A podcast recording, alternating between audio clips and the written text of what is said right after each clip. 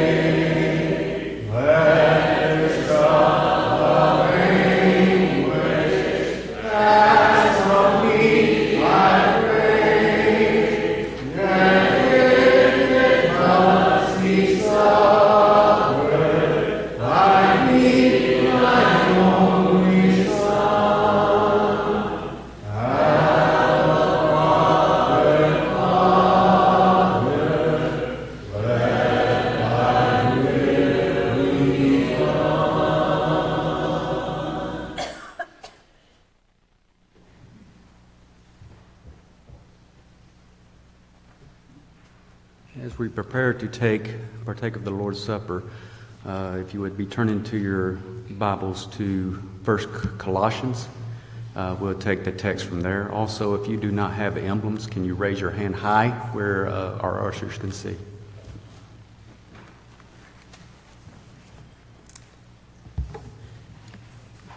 So this morning, uh, as we were closing our uh, service, Guy Gardner prayed for uh, peace in our nation. And while that is on our minds, we are in the world, we do have those feelings. It's hard to put everything out of your mind. Uh, we have this opportunity now to try to do that. And then I was going like, well, how do you do that if something's on your mind so much? So you need some peace, right, to get away from this world. God sent Jesus here to be our peace. And one way he does that is understand what Christ, who he really is. So if you look in verse 13 and down through there, we'll read that, and hopefully that will help put your mind at ease so that you can find some peace in this world so we can observe the Lord's Supper without worrying about anything else. He has delivered us from the power of darkness and conveyed in, in us into the kingdom of His Son, of His love, in whom we have redemption through His blood, the forgiveness of sins. He is the image of the invisible God, the firstborn over all creation. For by him all things were created that are in heaven and that are on earth, visible and invisible. Notice this whether thrones or dominions or principality or powers, all things were created through him and for him.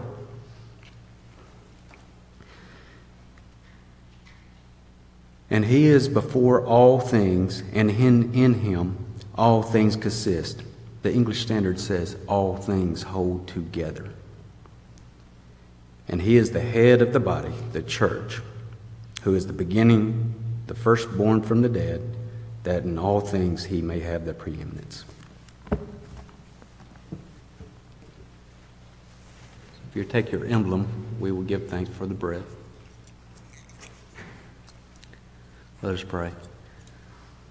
Our Heavenly Father, we thank you for this bread which represents Christ's body that as he came to this world and led a perfect life without any sin, was willing to be offered up for our sins on the cross. As we examine ourselves during, during this memorial, may we also examine his body. This is our prayer in your Son's name. Amen.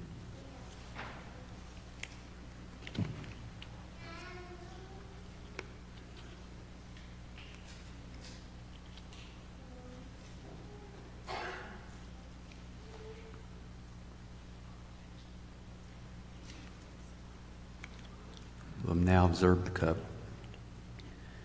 Heavenly Father, we continue to ask your blessings on this cup, which represents Christ's blood that was shed on the cross, through which we might have the redemption of our sins. Heavenly Father, as we partake of this memorial, may we examine our lives and also examine the pain and suffering, but yet the, the commitment for our souls and the power that He has through His blood to save ourselves from eternal damnation. This is our prayer in your Son's name. Amen.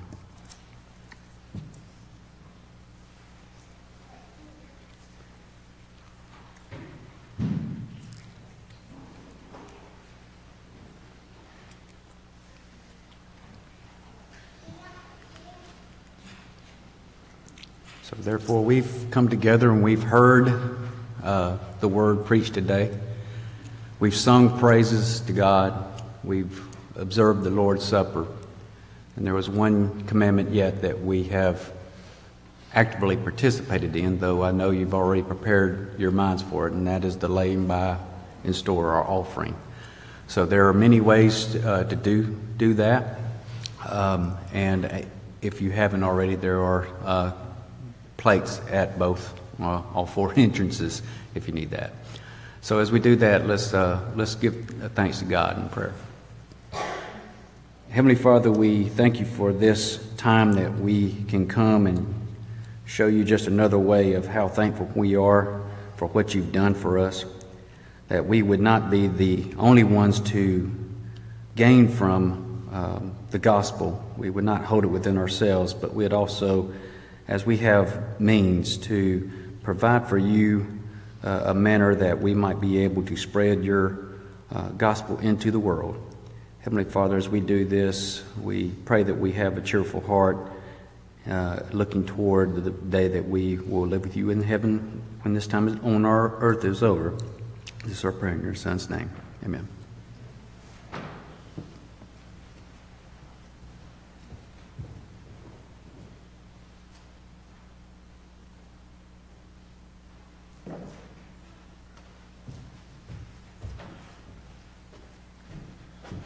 Good morning. We have 145 here today. This morning at 8:30 there were 80. So that's uh, 225 total. Uh, again, we uh, mentioned um, the sudden passing of Tommy Coker, and we will keep him in our prayers. Uh, also, um, please keep in your prayers uh, David Walden, that's Andrea's brother. Uh, he was admitted last night to the hospital uh, with an episode related to his uh, ongoing condition. Uh, we pray for his uh, speedy recovery. Also, uh, Jackie Green, that's Ricky's brother. he's back in the hospital with COVID and pneumonia and some complications. So, the prayer page in the bulletin just says it all. You know, it used to be it's a half a page, and I mean, it's a full page, and, and that's not everything. So let's, uh, by all means, let's keep everyone in our prayers. Um, as far as announcements go, uh, today is the day, the last day to turn in your checks for CYC, uh, C. Jordan. Uh, lads to leaders, event leaders, uh, will meet after class tonight in the auditorium. And uh, I believe that's all I have for the announcements. So if you would, we'll, dis- we'll pray before we're dismissed. And as we leave, just be careful walking out. Don't bump into each other or anything like that. Just uh, keep that in mind. So if you would, please pray with me.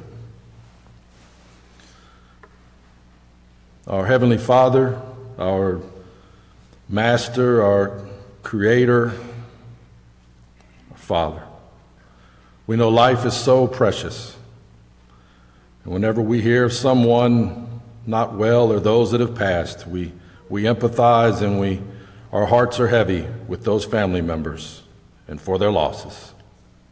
Father, we know it is our duty to comfort the sad and encourage the worried and love our neighbors wherever they may be. And may we spread the word to them, no matter where they are.